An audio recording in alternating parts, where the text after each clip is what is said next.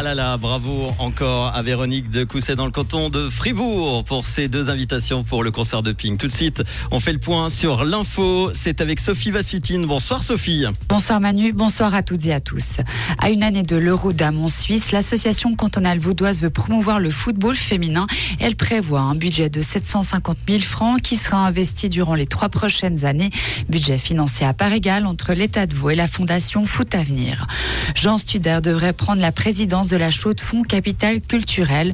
L'ancien président du Conseil d'État neuchâtelois de soixante-six ans succédera à Anouk Elman, en place depuis deux mille vingt et un. Les autorités de la ville et du canton de Neuchâtel saluent cette candidature. Le tourisme fribourgeois dévoile de grosses ambitions jusqu'en deux mille trente. Forte de douze axes principaux, la stratégie vise à faciliter la coordination de l'action des acteurs du secteur. Celle-ci renforce la position des structures touristiques reconnues par la loi sur le tourisme. Elle y intègre notamment l'évolution sociétale, la numérisation et le développement durable. Berne dévoile sa prochaine enveloppe budgétaire pour la culture, une enveloppe de plus de neuf cent quatre-vingt-dix-sept millions de francs, un budget néanmoins réduit de quatorze millions de francs. La stratégie culturelle du Conseil fédéral vise notamment de, à de meilleures conditions de travail. L'armée souhaite durcir l'accès aux services civils. Pour le Conseil fédéral, les admissions aux services sont trop élevées.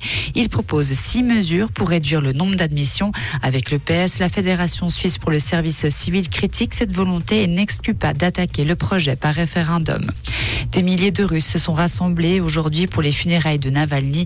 L'opposant russe a été enterré dans un cimetière de Moscou. Ses partisans sont venus en nombre rendre un dernier hommage au principal détracteur du Kremlin.